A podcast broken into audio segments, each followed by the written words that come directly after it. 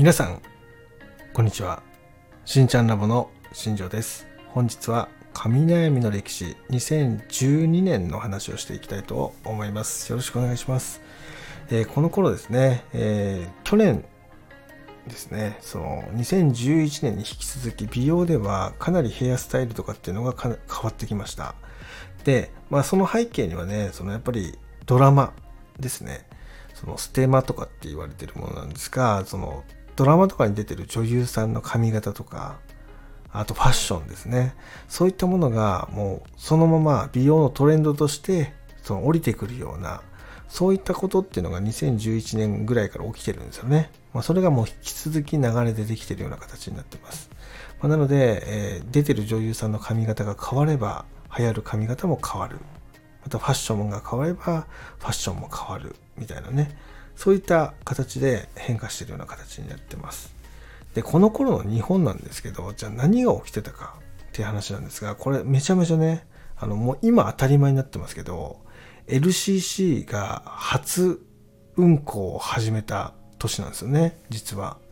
えっ、ー、とピーチとかジェットスターとかね。そういった航空会社がその格安航空券っていうのをね、販売して、運行をスタートしたような年になっております。だから本当ね、東京の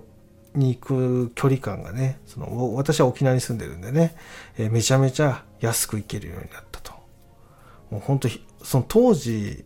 えっ、ー、と、僕覚えてるんですけど、2500円、東京まで片道だったんですよね。これ、えー、何かというと、えー、今私が南城市っていうところに住んでるんですけどそこから国際通り、ね、タクシーで行った場合大体2500円なんですよ。えつまりその要はここから僕の家から那覇に行くまでの費用感で東京に行けるっていうね凄まじい、えー、価格帯の航空券っていうのが販売された年になってます。本当に全て狂いましたよね。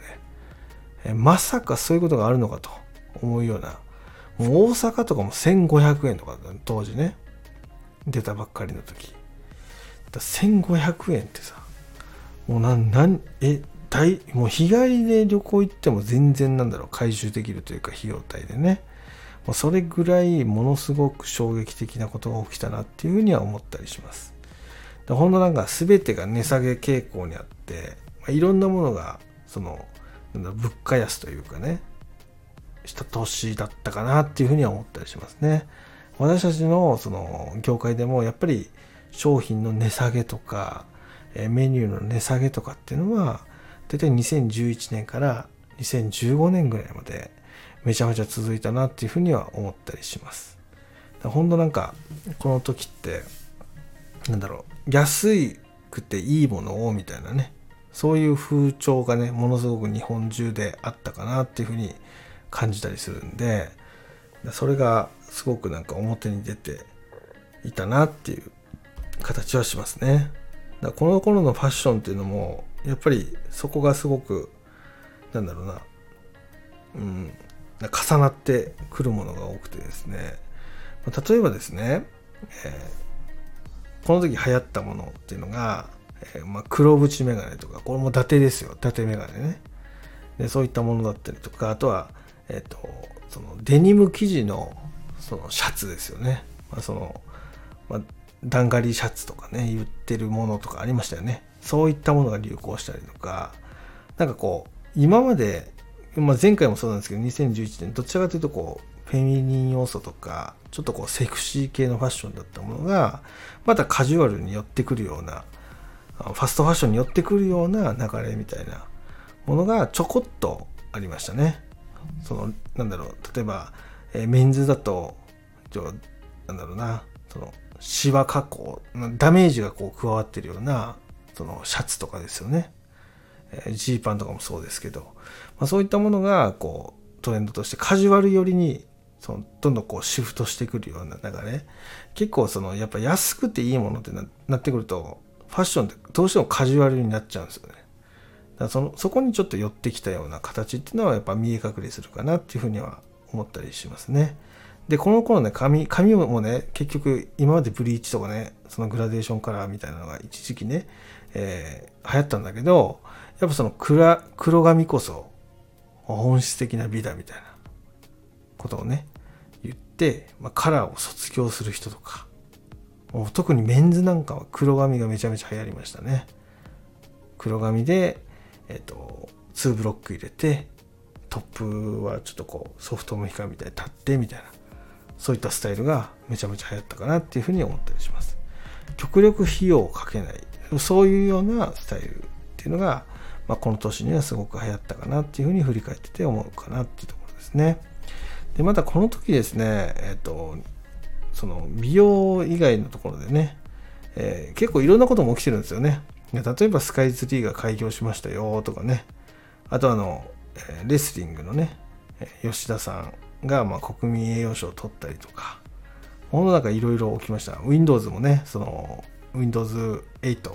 ですよね。それを発表したりとか。で Windows 8からかなりね内容がこうガラッて変わったんで、えー、今まで Windows をずっと使ってる人たちも Windows 8になった時にすごく使いづらいとか今までと違う感じがするみたいなね。そういったような声もね上がったようなのを記憶として覚えたりしてますね。私たちもそのこのタイミング Windows 8に上がるときに、えっと、店舗、要は会社とかで使ってるパソコンを Mac から Windows に切り替えた、まあ、そんな記憶があったりしますね。はい。あとはオリンピックとかもありましたね。ね。オリンピックで、まあ、史上最多のメダル獲得をしましたよとかね。そういうのもありましたね。ほん日本自体はものすごく活気はあったんだけど、やっぱ景気としては、やっぱその安さ志向というか、まあ、そういったものがま拭えないような形で、えっ、ー、と、どんどん安くていいもの、安くていいものみたいな流れになっていったようなことをなんか記憶として思ってますね。だからお客さんの数は増えたけど、正直、その単価って言われてる部分が下がっているので、えー、ものすごく働き手が忙しくて、けど売り上げが伸びない、そういうふうな時代に突入したような、まあ、経験値から言うと、まあ、そんな形になったかなというふうに思います。ここからね、本当に2、3年苦労するんですよ、美容業界って。どんどんどんどん安さ志向になって、まあ、例えばその、えー、もう今は本当当たり前ですけど、カット専門店があったりとか、あとはそのカラー専門店があったりとかね、そういう本当にね、単価をさらに下げてくるような、その、お店っていうのがね、増えた記憶はありますね。だから、結局その今までトータルビューティーで3時間で、例えばカットからヘッドスパ、トリートメント、そういったのをくるめてやってたものが、えカラーだけで1時間で終わりますよ、みたいなね。で、しかも価格も2000円、3000円でできますよ、みたいな。そういったサロンがね、ちょっとずつ増えてきて、えフルサロンでやってるところがかなり苦しくなっていった、まあ、そういう時代がこの2012年にはありました。でそこから2013、2014、2015年ぐらいまでそこは加速していきます。だから、やっぱここが一番美容協会で踏ん張り時だったし、もう一番苦しかった時期じゃないかなっていうふうに振り返ってね、私は思ったりしますね。その美容室に対して、まあ、かける費用やかける時間っていうのをすごく見直す人が増えた、まあ、そんな時期っていうのが2012年だったかなっていうふうに思います。私もこの頃はすごく苦労した記憶もあるし、やっぱ自分自身の過去の数字ね、を振り返っていく中で、やっぱこの2012年から2015年までっていうのは、えめちゃめちゃ大変でしたっていうところですね。そこはもうものすごく数字的に見ても感情的側面から見ても、